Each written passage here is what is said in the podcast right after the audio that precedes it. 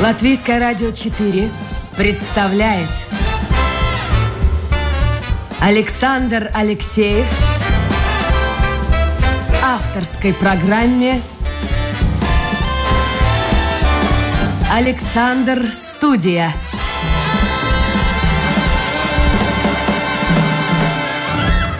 Здравствуйте, друзья.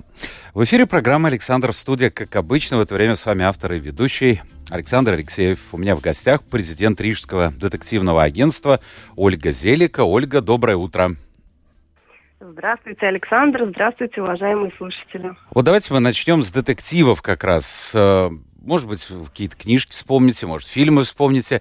Э, у вас были в детстве, во-первых, было ли увлечение этим жанром? А если да, то кто особенно вам нравился? Тут и Холмс, я смотрю, ну кто тут? Мисс Марпл, и там Меркюль Пуаро, и, и, и русских тоже масса героев, детективщиков. Вот вообще э, детективный жанр, он близок к вам? Ну, конечно, конечно, конечно, сто процентов да.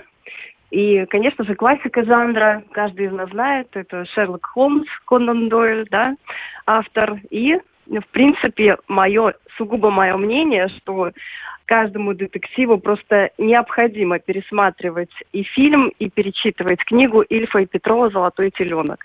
Потому что каждый ход Остапа Бендера, да, это представляет такое нечто особенное, что просто необходимо применять в расследовании каждому детективу.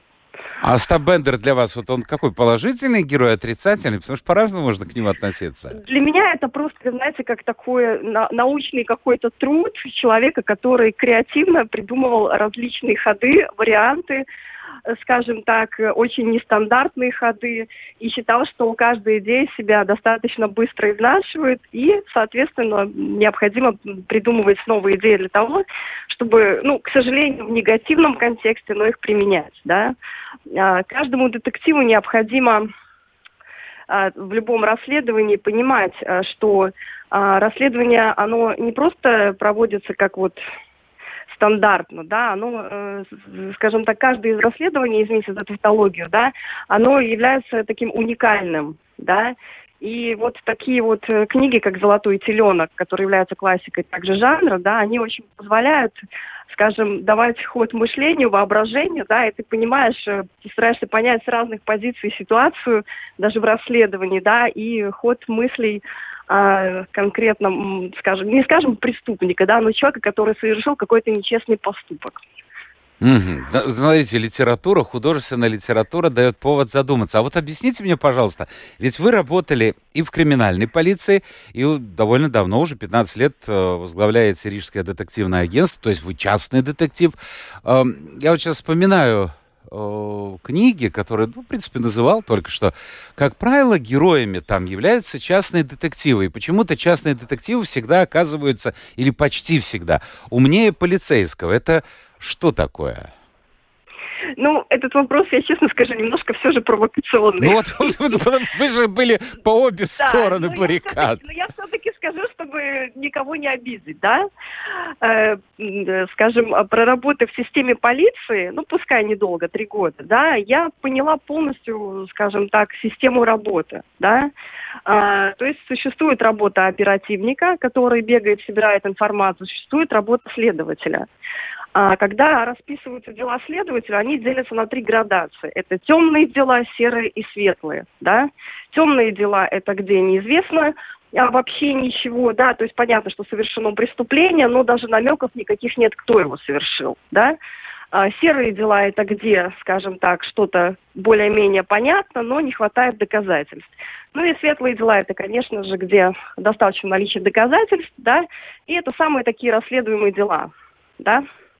Вот. А у детектива есть выбор, да, и браться ли за какие-то конкретные дела, да, либо вот опять-таки лезть в те же самые дебри, в которые, скажем так, ну, к сожалению, а, должны или обязаны, да, влезать следователи, да, то есть это заниматься темными делами, да. У нас работа немножко легче, в том смысле, что мы можем выбирать. Ну да, но мы с другой стороны, разбираться, посмотрите. В таких делах мы можем помочь, действительно помочь. Ольга, да? ну смотрите, вот, а, Ольга, нет. вот смотрите, Мгм. вот тот же Шерлок Холмс, он действительно, конечно, соглашался на какие-то дела, какие-то не соглашался, но там тоже были, мне кажется, достаточно темные дела.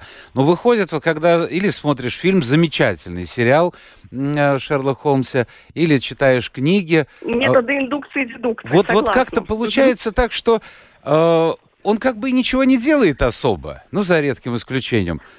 Зашел, Да. посмотрел, оглянулся, понюхал, потрогал, и, Да. и дело раскрыто. Но это, наверное, очень далеко от реальной жизни. Ну, вот, вот я к этому и подводила, собственно, да, я немножко не договорила свою мысль, что из-за того, что у следователя очень большой объем дел, к сожалению, а сконцентрироваться конкретно на каком-то одном деле нет такой возможности. У детектива нет такой текучки дел и нет такого объема, и поэтому он может именно углубиться, уйти в какое-то конкретное дело и его расследовать досконально, да? Это не система, это креативное мышление самого человека, который э, выбирает, с каким делом ему конкретно работать, что он изначально уже продумывает стратегию свою, да, и э, составляет, соответственно, план работы. Если э, внимание акцентируется на одно дело, да, а не на 50 и 100, соответственно, расследование идет лучше. А вот вы назвали цифру 50-100. Вот у обычного следователя в полиции, вот когда вы работали в полиции, сколько дел одновременно находится на рассмотрении? Ну, скажем так, э, если выбирать вообще, ну, вот, вот полный вот объем, не за один день, да, а в принципе, да, на одном следователе может быть и там и 25, да, дел, в том числе и темных, да, то есть ему расписаны, может быть и 75, да, все, что он успевает и как успевает расследовать, да, потому что на сегодняшний день даже закон процессуально оговаривает то, что не ставит каких-то определенных сроков, потому что все понимают, что все это зависит от обстоятельств, того же расследования, да. Поэтому здесь к сожалению, вот есть такая проблема, да и на сегодняшний день, да. И наше преимущество в том, я еще с своей стороны могу сказать, что все же э, полиция, да, занимается сугубо уголовными процессами. Наша работа, она больше состоит из сбора информации. У нас не только уголовные, ну, там, расследование уголовных дел, да, ну не расследование даже, а сбор информации, да. У нас э, просто сбор информации. Сбор информации, он может быть в различной сфере, в бизнесе, да, вот как при- принято говорить банально, супружеские измены, да, Э, может быть э, розыск э, людей тоже, да, то есть там, э, скажем, родственников, вот кто-то утратил родственные связи, да, и мы подключаемся, мы работаем, мы ищем. Хорошо. Я напомню, Проверка друзья, информации. это программа «Александр Студия». У нас сегодня в гостях частный детектив, женщина, президент Рижского детективного агентства Ольга Зелика. Вы назвали эту цифру, для меня она как-то совершенно не укладывается в голове. Как можно одновременно заниматься э, расследованием, если у тебя в папках 50-70 дел? Я сразу вспомнил, ну вы-то, конечно, не работали в советские времена, вот был такой замечательный э, замечательный Мгм. сериал «Следствие ведут знатоки». Но там было все О, очень тоже просто. классика жанра. Тоже классика Мгм. жанра. Вот вызывают кого-то и говорят, совершено такое-то преступление. Ваша группа теперь занимается его расследованием. То есть я так понимаю, что других вопросов у этой группы, других дел нет. А как вот можно 50-70 дел одновременно? Ну, я еще раз, наверное, я, я, по-моему, уже сказала, да, что в первую очередь расследуются светлые дела, где э, известно лицо, совершившее преступление, и наличие доказательств прямых, указывающих, что это лицо действительно совершило преступление. Э, Серые дела и темные, они строятся исключительно на, скажем так, э, агентурных сетях, на информации от агентов. Я не знаю, как сейчас на сегодняшний день полиции, как проработано ли вот это направление, как вот агентурные сети. В наше время, э, в начале 2000 года, да, это все работало.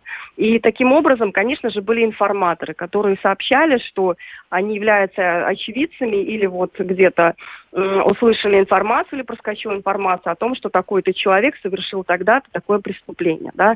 То есть агентурные сети, они действительно очень, и особенно в советское время, да, помогали раскрывать преступления. Ну да, потом начали относиться к этим агентам немножко по-другому. Наверное, какой-то смысл в этом тоже был.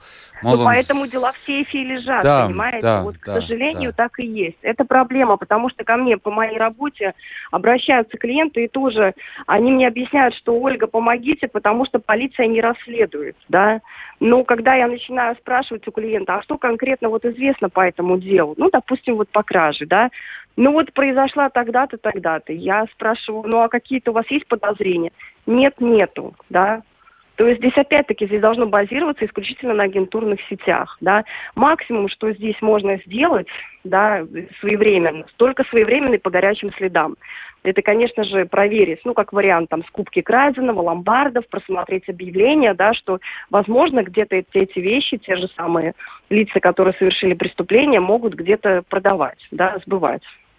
Ольга, Это скажите мне, пожалуйста, да. а почему вы ушли? Я примерно предполагаю, какой ответ получу, но тем не менее вопрос задам. А почему вы ушли из полиции? Были э, старшим Ой, ну лейтенантом, ну... потом впереди бы еще маячили да, новые звездочки. Да.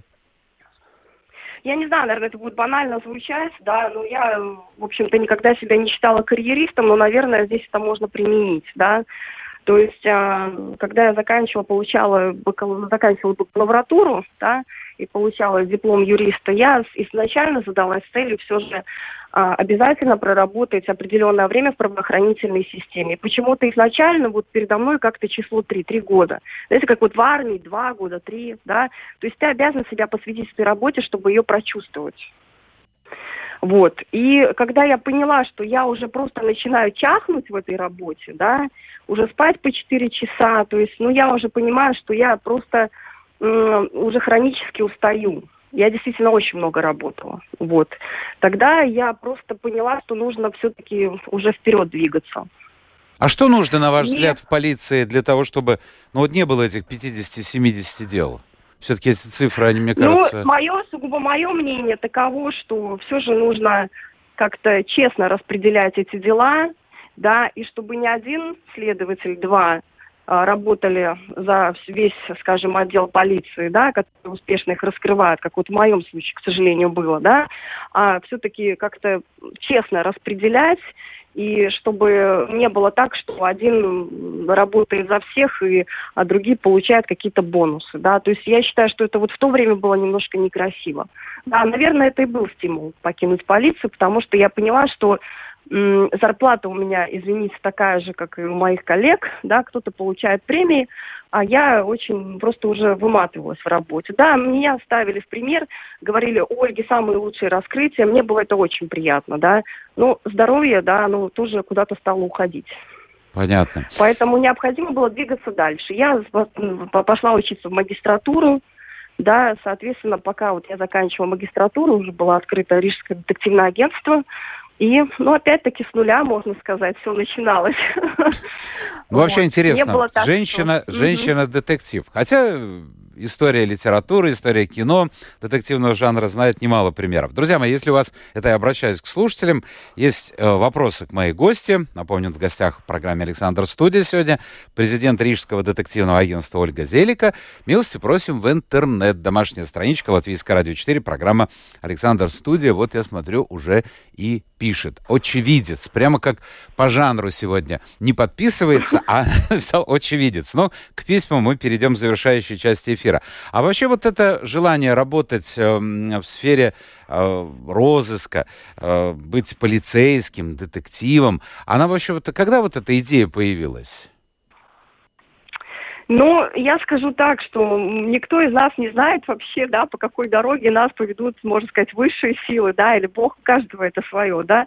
Ну, и вы знаете, как-то вот у меня в жизни происходило, что вообще, что я шла вообще вот так вот шаг за шагом, да, и э, как я поняла просто мой потенциал, мои силы работы еще в полиции, да, и я поняла, что вот эта энергия такая, ну, я скажу, что все, все же я считаю себя сильным человеком, что у меня сильная энергия, да, что я в себя поверила, и я поняла, что мне нужно идти дальше, да, мне нужно развиваться, мне нужно помогать людям, мне нужно не судить людей, да, как пускай, как я сказала, когда я уходила в столицу, пускай Бог судит, но мне нужно помогать людям, понимаете, это немножко разные все-таки прерогативы, да, вот, и здесь э, я как-то, когда приняла решение, я его очень спонтанно приняла достаточно, лично. И как-то фирма сразу же так раз, так у меня в голове сработало название. Думаю, ничего себе, такое вдохновение пошло, что я как-то вот на тот момент, честно сказать, я даже не была готова, да, к такому резкому шагу в своей жизни. Но я его сделала вперед и, честно скажу, не пожалела. А как друзья относятся к тому, что их знакомая, их подруга частный детектив? Знаете, очень мнения такие противоречивые. То есть а есть люди, которые гордятся и говорят, если что, всегда можно обратиться к Ольге, да, там и за советом, и просто там, скажем, проконсультироваться, да, и обратиться за помощью. А есть люди, которые относятся очень настороженно. Ага, Ольга детектив. Э, всегда, когда я знакомлюсь с новыми людьми, первая такая вот фраза, такая вот, э, когда вот узнают, кто я, да, и чем занимаюсь, ну, ты, наверное, обо мне уже все знаешь, все пробила. Вы знаете, у меня уже со временем, Александр, выработалось уже такое немножко циничное отношение на эту фразу, да, и я всегда парирую.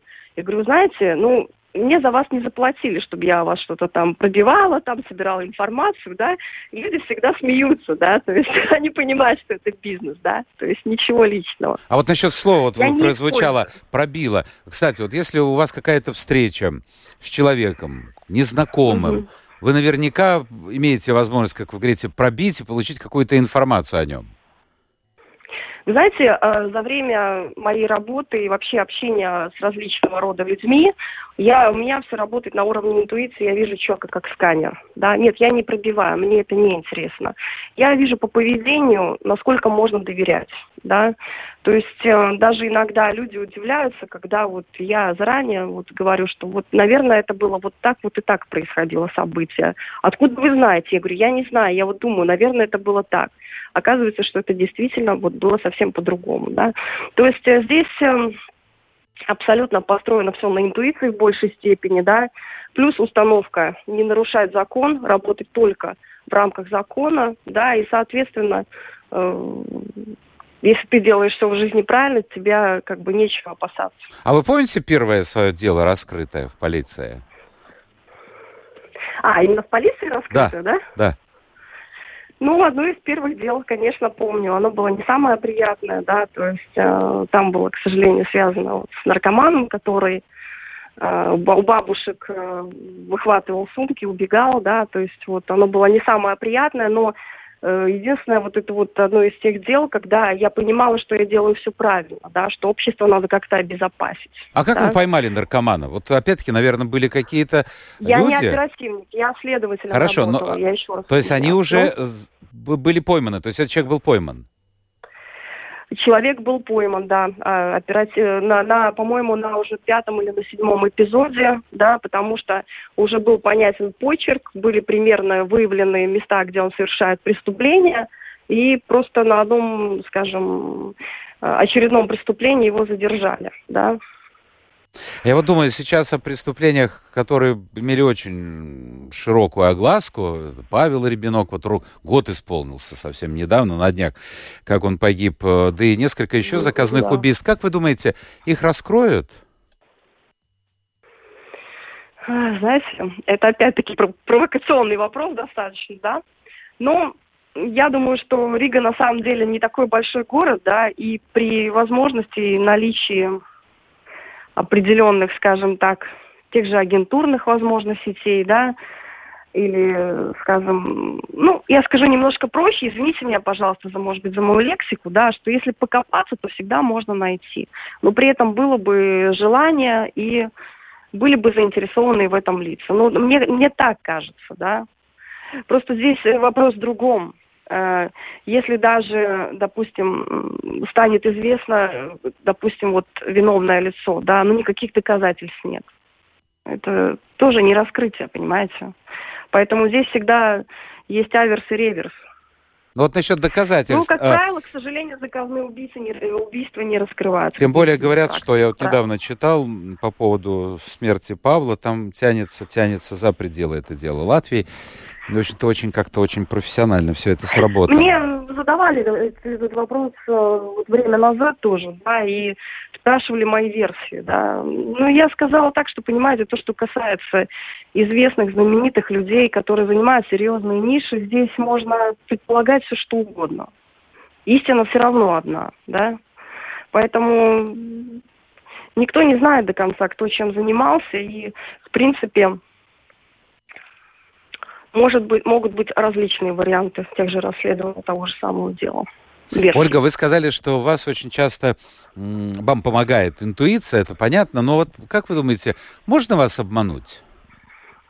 Вот представить, а я думаю, что любого человека перед можно вами обмануть. человек с такими наивными глазами, с улыбкой. Да очень классический такой вариант. Серьезно? Да. Надо мне заняться писанием, написанием детективов. Да, но понимаете, в таких случаях я скажу так. Э, закон о детективной деятельности любому сертифицированному детективу позволяет заключать договор э, в письменном виде, да, в устном может быть тоже, да, как вероятность, но есть э, в любом случае договор, да, который подписывают две стороны, да, и в договоре четко прописано э, конкретно наши функции, что мы можем в рамках закона, да, и, соответственно, можно, указывается ситуация как фабула, да, поэтому этот человек, который приходит с такими наивными глазами, но пытается э, представлять, допустим, абсолютно по-другому ситуацию, он понимает, что он за это несет ответственность. Вот давайте поговорим о вашей деятельности конкретно, о частных детективах, потому что очень многие люди не представляют себе, а, чем же э, эти люди, о которых мало говорится, в принципе, чем они занимаются. Вот Все вы... смотрят фильмы, да. Ну да, угу. в фильмах все понятно. Вы сказали, привели пример, например, супружеская неверность. У меня тоже сразу возникла ассоциация, приходит муж, у него есть подозрение, или жена, и у нее угу. есть подозрение, что муж ходит налево там или направо или еще куда-то, и он говорит, вот, госпожа Зелика, я хотела бы заключить с вами договор, сделку, а давайте начните следить, фотографировать, с кем он там встречается, и, там, и так далее, и так далее. Вот это примерно то, чем занимается детектив частный. Это одно из направлений, да, но здесь немножко есть подоплека, о которой тоже важно сказать, что просто так люди не обращаются. Обращаются те люди, которые а, либо всю жизнь прожили вместе, у них совместно нажитое имущество, бизнес, которого они просто боятся лишиться из-за лжи второго человека, да, вот. А, либо, скажем так, речь идет о детях, которые также видят дурной пример, да. Поэтому это не происходит ради игры или там ради шутки, да, это действительно очень такое, это я уже с течением тоже времени поняла, что это одно из таких серьезных направлений, где часто бывает даже необходима и перестраховка, да, и перестраховка и психологического тоже такого характера. А что вы имеете да. в виду перестраховка? Перестраховка, когда человек, допустим, не готов эм, э, столкнуться с определенными фактами, да, и он может, э, есть такая вероятность, что после того, как он узнает, что его предали, да, что, не дай бог, он может психически надломаться, произойти психический надлом. Поэтому здесь э, даже изначально, когда предоставляется консультация, мы все с клиентом оговариваем, и я смотрю также на реакцию, насколько человек готов с этим столкнуться. Но я повторюсь, если речь идет, еще раз идет о разделе имущества, там, допустим, ну, даже не разделе, да, скажем, это при разводе, ну, хотя это тоже важно, вот, а, речь идет о том, чтобы уберечь то, что было совместно нажито, да, от третьих лиц, которые, как правило, очень хотят этим всем завладеть, да, то, в принципе, я считаю, что это очень важный момент. А есть какие-то ограничения? Вот, допустим, заказ, ну, возьмем на самое простое, супружеская неверность. Угу. Я понимаю, что к вам приходят люди, кому есть что терять в случае чего-то. А есть какие-то запреты, что не может позволить частный детектив. Ну, я не знаю, э, сразу тупо забираться под кровать, где он изменяет с какой-то другой девушкой. А. То есть что-то фотографировать, делать какие-то записи. То есть вообще есть какие-то границы дозволенного? Есть, есть, конечно, потому что наряду закону... Кстати, очень, очень существенный вопрос – существует закон о детективной деятельности и закон, раньше он назывался о защите личных данных физических лиц, теперь называется защита на обработку данных физических лиц, да, вот. Э, и здесь э, очень важно действительно знать, что когда мы работаем, что просто так фото-видео сделать для того, чтобы они где-то дальше использовались. Для личного использования мы клиенту можем передать, чтобы он удостоверился, да, что мы отработали, да, что мы его не обманываем. Но не для суда, там, не для других инстанций он использовать не может. А если вы смотрите, вот сразу же вопрос. Вы сфотографировали, получили какой-то компромат на мужа, ну, чаще муж, наверное, Мгм. изменяет, а, вы можете дать эту фотографию жене, чтобы она сказала, ах ты сволочь, вот тебе, плати. Можете это дать? Ну, в таких случаях э, мы можем, мы немножко по-другому делаем, да. Э, Для того, чтобы все же отработать дело в рамках закона, мы просто договариваемся с клиентом изначально, да, о том, что, значит, когда происходит встреча, мы онлайн предупреждаем клиента, и он сразу же подъезжает и хватает за руку с поличным, да. Почему я могу объяснить? Потому что в случаях даже, когда мы делаем фотографии, видео, ну, как вариант, да, очень часто вот изменщики, они откровенно говорят, это не я, это человек похожий на меня. Э, Да нет, это просто, вот посмотри, да, конечно, это не я, да. То есть, опять-таки, клиент может... Слушайте, а как вы, одурачен. подождите, Ольга, мы сейчас залезем уже в дебри, но мне дико интересно, ответьте на вопрос, если, конечно, это не секрет. Как вы можете м, определить, что человек изменяет с кем-то?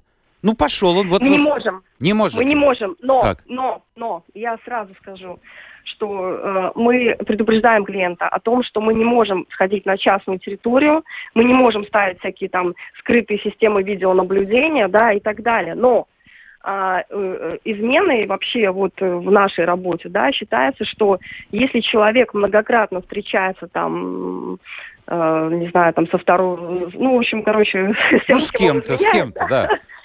да, с кем-то, да, с кем он, возможно, предполагаемо изменяет, идет на частную территорию. Это может быть гостиница, это может быть частный дом, это может быть квартира. Да, он как вариант может сказать, я пил там чаечек. Но для суда, если он больше там трех раз в разное время находился на такой частной территории, закрытой, да, то, в принципе, как доказательство может быть о том использовано. Ага, а, том, даже что суд может принять во внимание. измена. Послушайте, да, конечно, вы сказали за, о, о вот этих системах наблюдения. Я сейчас сразу вспомнил у предыдущего мэра Риги. а, Мгм. ему там инкриминировали, кажется, дело завели. Нашли где-то на полочке. Да, э, да, вы, да, вы поняли, о чем я разговариваю. Я Какое-то записывающее устройство. А что, человек, Да. частное лицо, не может купить где-то в интернете камеру и вот записывать, например? А, существует техника, которая приравнивается к спецтехнике, да, и существуют обычные видеокамеры и диктофоны, да. А здесь вопрос в другом. Дело в том, что если даже кто-то использовал тот же самый диктофон, который легально можно приобрести в любом магазине, но он использовал это не на своей частной территории, а в кабинете мэра Риги без разрешения э, специального, да, и без банально прозвучит, глупо, но все же. Надписи здесь есть диктофон, допустим, на звук или обычный диктофон, да? Ну, То есть это не санкционировано, понимаете? Хорошо, То я есть, реальный а, пример я привожу. не хотела говорить. Я, э, Ольга, что я в вот частном доме сейчас, да. Я пример конкретный привожу. Человека приглашает кто-то из руководителей на рабочем месте. Вот часто я смотрю, и опять пошли э, послания, связанные с, ну, ну, по мнению наших слушателей, некоторых наших слушателей, Мгм, а, мгм. это люди, в общем-то, повторяются. А, ну, в общем, к ним не очень хорошо, я так стараюсь дипломатично сказать, относятся на рабочем месте. Их унижают, э, им не платят зарплату и так далее, и так далее. Вот человек идет, допустим, к директору, э, к руководителю Мгм. какому-то, у него в кармане диктофон. Он же не на частной территории, он в организации, где он работает, в фирме, и он хочет записать, как э, к нему относится директор, чтобы потом использовать эту запись. Это возможно или нет?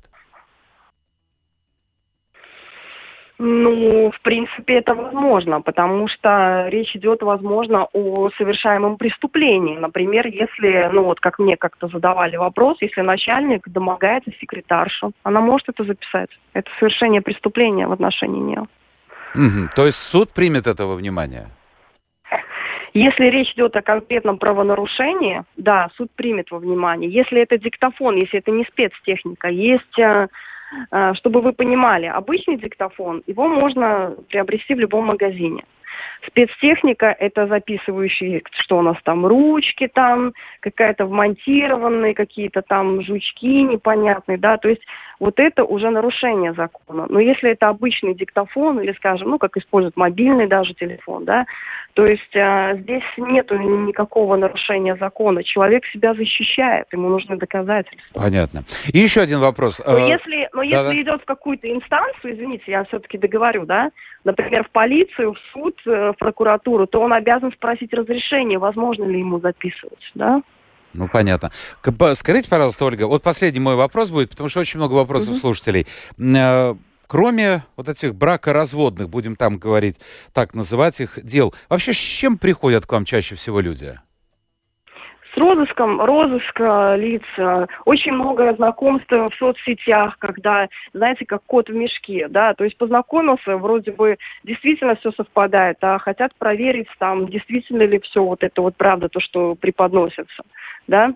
Ну и также а, по поводу детей, к сожалению, наши дети, они тоже очень, э, скажем, подвержены, да, потому что времена непростые, как правило, родители работают, ребенок дома, неизвестно чем занимается, и заканчивается это не всегда хорошо. То есть мы также осуществляем, ну, есть право, ну, у нас есть такое направление, осуществлять э, контроль за ребенком. В каких компаниях вращается, чем занимается, и, а, собственно, направлять родителей, как правильно определять стратегию, чтобы ребенок действительно не сбился с жизненного пути. Понятно. Президент Рижского детективного агентства Ольга Зелика у нас сегодня в гостях. Это программа «Александр Студия». Мы вступаем в завершающую часть нашего эфира. Давайте первый вопрос, который трижды повторяется у слушателей. Насколько дорогое это удовольствие? Вот сделать вот, заказ. Это действительно очень, да, вопрос очень Три человека звучит, спрашивают. Да, а, на самом деле есть такой стереотип, что услуги детектива, они всегда очень такие заоблачно дорогие, да, поэтому в своей работе изначально я предоставляю консультацию и потом а, клиенту предоставляю, значит, варианты решения, то, что он сможет сделать сам, и то, что уже чем сможем помочь мы, да. Наша работа, она, конечно же, что-то стоит, понятно, да. Но это ну, тысячи, это сотни, это, ну, о чем идет разговор, в принципе? Это, это, это зависит от того, какие, какие необходимы доказательства, да, банально, начиная с 70 евро за час работы слежки, да, ну, где-то так, плюс-минус, да, мы, конечно, делаем и скидки, мы договариваемся, да, но я все равно считаю, что наиболее честный вариант – это при проведении консультации, да, рассказать а, клиенту о том, что он может сделать сам, а потом уже определять последующие ходы. Ольга, к вам можно устроиться э, человеком, который занимается слежкой за 70 евро в час? Берете, нет? Но, вы знаете, я только с радостью, потому что я считаю, что журналисты и детективы мы где-то переплетаемся, и на самом деле это не просто слежка, да, как вот это так, хихихаха, это не театр, потому что каждая ситуация, она разная, где-то есть и журналистские... А оружие вы даете, послушайте, а оружие вы даете? А зачем? Вот, кстати, а если, хотела, а если кстати, у него оружие? Изначально сказать, что детективу не нужно оружие. Детектив всегда остается в тени, понимаете? И у вас нет пистолета? А вы считаете, что мне нужен пистолет, Нет, я ну не как это? Ну подождите, в детективах охраны, обычно, детектив. обычно показывают. детективу в тени оставаться, Хорошо. в тени оставаться, Так, ну вот, ну вот напоминает нам э, слушатель, что со дня убийства, это, по всей видимости, помню, в Даугапилсе, а. кажется, было убийство Григория Немцова. Прошло 11 лет, вот получится крутой детектив, поделюсь темой, пишет слушатель. Но это вот мы уже касались этой темы, темы заказных убийств. Закон как дышло, пишет слушательница. Куда повернул, туда и вышло. Это реально полностью следовать бук... А, реально ли полностью следовать букве закона? Реально. И вы знаете, лучше всегда работать по закону, а потому что это всегда проще, и это всегда грамотнее, и это всегда потом применимо дополнительно в практике, да. И я скажу честно, что извините, и спишь спокойно, да, и клиентам я тоже объясняю, которые говорят, я, вы не хотите, я сам куплю жучки-паучки. Я говорю, даже не вздумайте.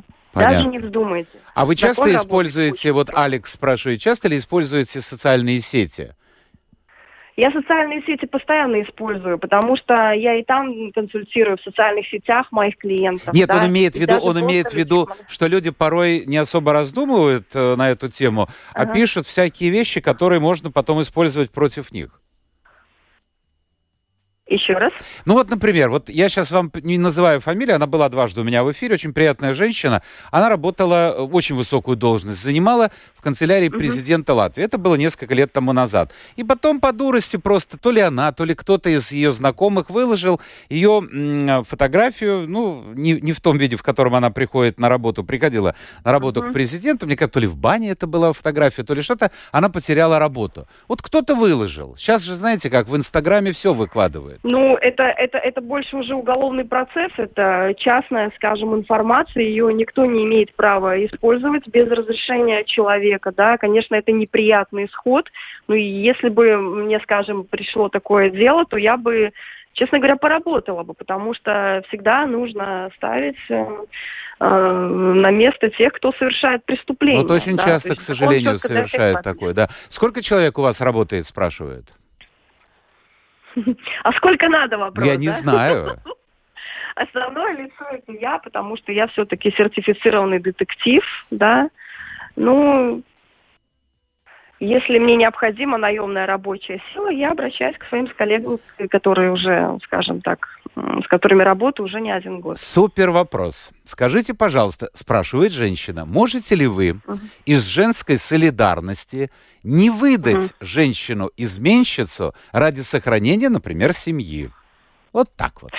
Я по-другому отвечу. Я всегда в таких случаях, ну, если, например, люди прожили всю жизнь вместе, да, вот как семья, Э, я не могу обмануть клиента, я не имею права. Но я могу ситуацию повернуть так, чтобы клиент ее по-другому воспринял. Да? Вот это то, что, к сожалению, часто в моей практике происходит. И благодаря этому не разваливаются семьи. Но истину а, хочет знать каждый. И не от меня, ну, если даже не от меня, то от другого человека, да, э, все равно же заказчик узнает. Понимаете, а истина, она все равно рано или поздно, она, э, скажем, приходит не бывает. Нет, я не скрываю факты, я не имею права этого делать. Даже ради женской что, солидарности. Если происходит такая ситуация, да, скажем, ну, когда вот очень, кстати, такой интересный вопрос, когда, допустим, бывает, что вот по стечению обстоятельств Рига все-таки маленький город, обращается клиент, я, допустим, знаю, кто он, и знаю, что у него такая ситуация, ну, например, уже из каких-то источников, да,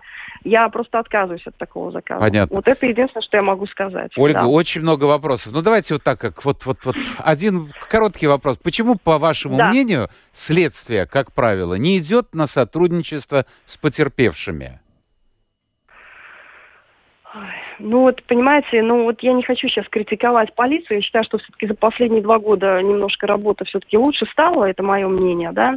Вот. Но мне сложно сказать. Бывает, что, понимаете, э, бывает, что следователь катастрофически разрывается между множеством дел, ему он просто, понимаете, уже на, на нервном срыве, потому что не хватает действительно кадров полиции, и он не может посвятить столько времени делу, сколько хочет потерпевший да, вот когда ко мне обращаются вот с такими вот просьбами, я сама созваниваюсь со следователем, и я тоже говорю, пожалуйста, не дергайте, потому что человек делает, он работает, я это вижу, да.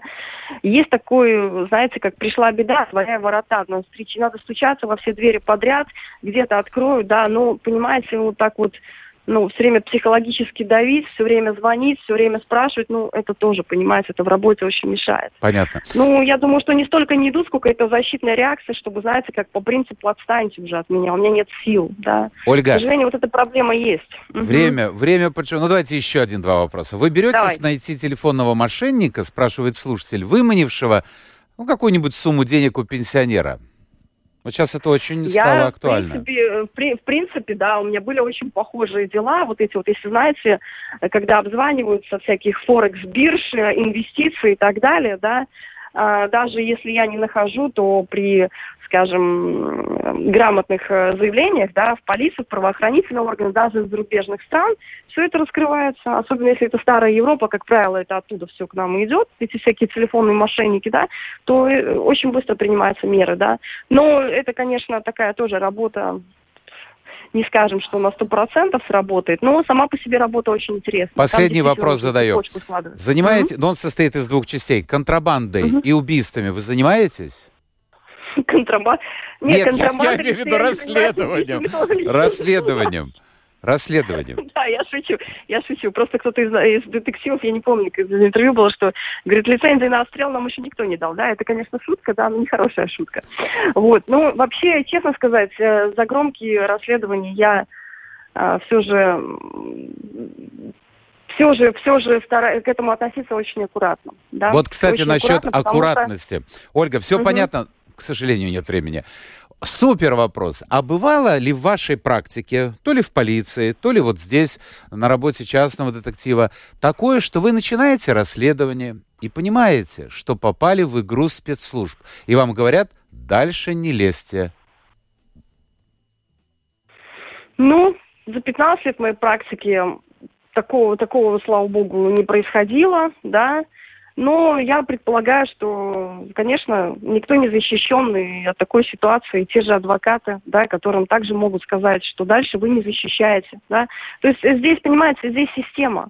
А против системы скажем так, если ты пойдешь против системы, здесь надо тогда придумать просто альтернативные ходы. Да, в таких случаях я просто клиенту рассказываю, что, ну, рассказала бы, да, у меня таких ситуаций не было, но, в принципе, да, что он сам может сделать, и какую лучше дорогу идти. Но это было бы чисто от сердца, да. Если бы на меня стали давить, да, я честно скажу, я не фанат, я не какой-то там ненормальный человек, я всегда аккуратно подхожу к заказам, к своей работе, но я все-таки придерживаюсь честности. Да? Понятно. Давайте мы на этом поставим многоточие. Есть повод, количество продолжает увеличиваться звонков, но эфирное время наше ограничено. А, повод Очень есть встретиться приятно. еще раз. Почему бы и нет, через некоторое время. Я напомню, друзья, да, у нас в гостях сегодня была президент Рижского детективного агентства Ольга Зелика, продюсер программы Людмила Вавинская. Отдыхайте, встречайте нас завтра. Будет новый день, новый эфир и новые гости. Пока.